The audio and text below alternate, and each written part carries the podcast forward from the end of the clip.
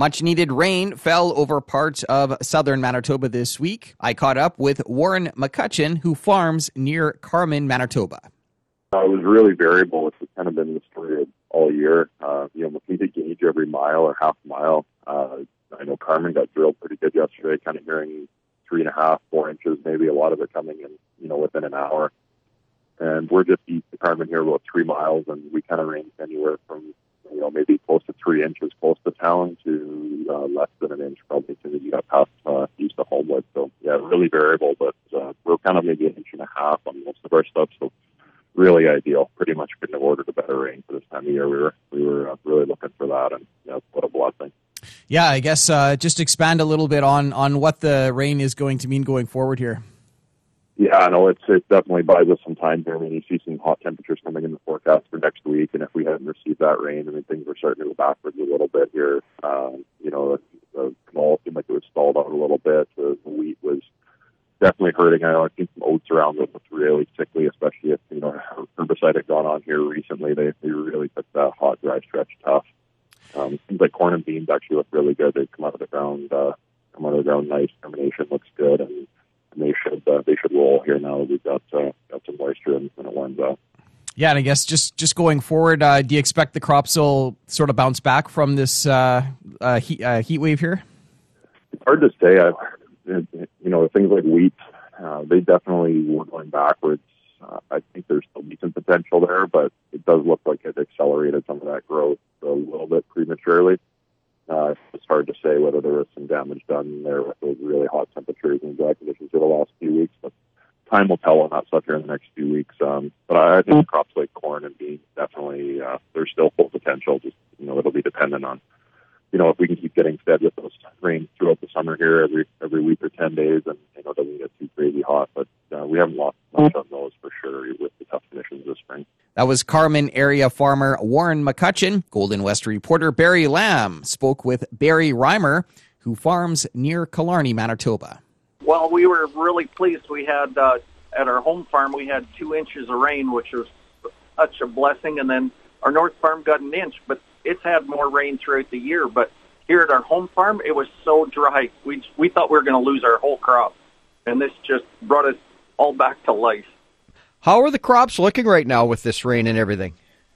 Um, well, some of the crop, well, the crops were hurting. The canola we seeded later till like Tuesday after the May long weekend, and it was still doing okay because it had a bit of moisture to survive on. But the early wheat was really suffering. It was it was starting to yellow and die off basically, and there's patches all over the place because some didn't even germinate till it finally did rain. And once this rain has arrived, uh, does that help for the crop to bounce back and uh, you have high hopes things look look good or have a good chance of uh, being a normal year then?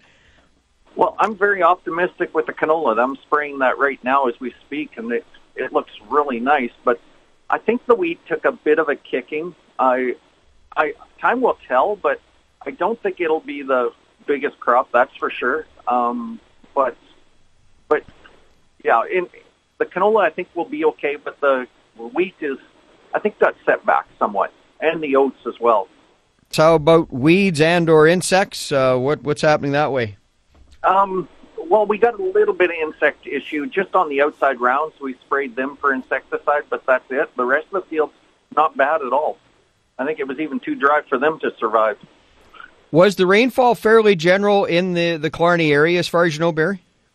Um, as far as I know, I think it was pretty much general. Everybody had pretty much the inch, but uh, further east you went, the heavier it got, and that's why here at our home farm we got two inches, and and uh, we even got washouts. Like it's hard to believe that the ground could be wet for once after the year that we've had. And moving forward, how much uh, are timely rain still needed uh, to to help with maturity? Well, yeah, we're going to need some more timely rains, that's for sure. But I don't know. I've I've got a real optimistic weather forecast. I'm looking at. It says another inch and three quarters for tomorrow, so I hope they're right. But we've heard all these stories. We've been looking at the long range forecast and always hoping for more, and it showed more, and it never showed up. So it was real disheartening. But uh, yeah, the subsoil moisture is just not there. Like like there's just nothing further down. Virtually nothing. I think we're at like 21% or something like that. That was Barry Reimer, a farmer near Killarney, Manitoba, speaking with Golden West reporter Barry Lamb.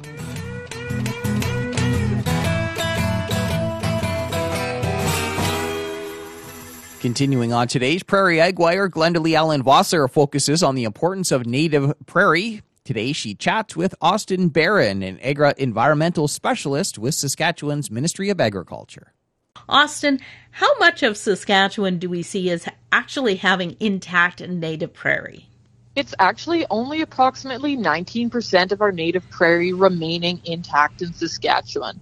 And it is one of the ecosystems with the highest risk of conversion in the whole world. Um, here in the southwest part of the province, we are home to a lot of the remaining intact native prairie in Saskatchewan. So, why are we so concerned about protecting native prairie?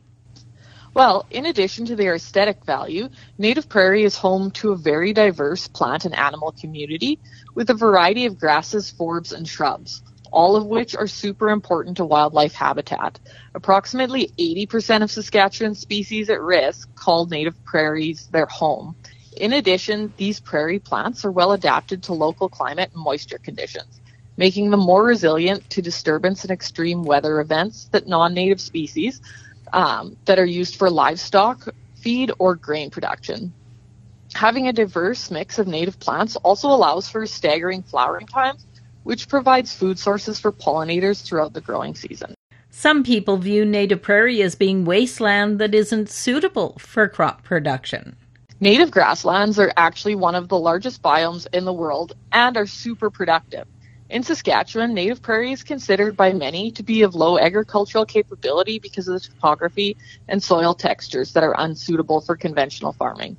The reality is, however, that native prairie offers other benefits and is an invaluable asset that offers many cultural, social, and ecological goods and services. For example, our native grassland systems cycle massive amounts of water and nutrients, including storing carbon and cycl- cycling nitrogen and oxygen.